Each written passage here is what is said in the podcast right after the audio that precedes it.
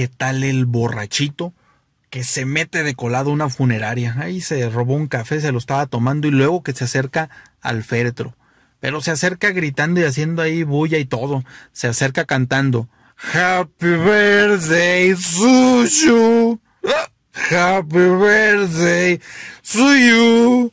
Happy birthday, happy birthday, happy birthday, Suyu.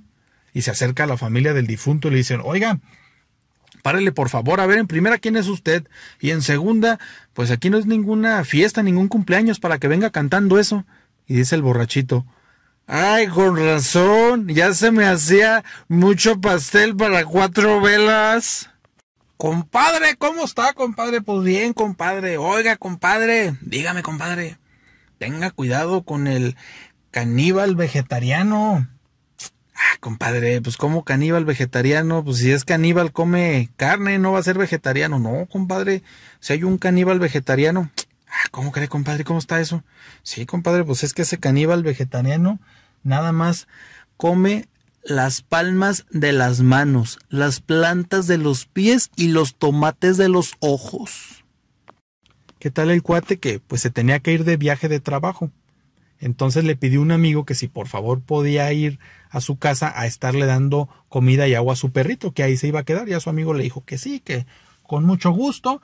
Y él se fue pues a su viaje de trabajo. Ya que regresa, buscó a su amigo para darle las gracias por haber cuidado a su perro. Y cuál va siendo su sorpresa, que cuando llega con él, pues su amigo lo recibe con una mala noticia. Y le dice que su perrito había muerto.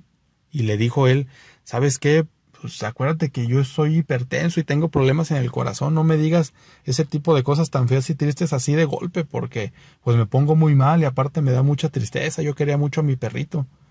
Y le dice, pero bueno, pues, pues no te preocupes, ¿cómo, cómo pasó todo? Dice, ¿qué fue lo que le pasó a mi perrito?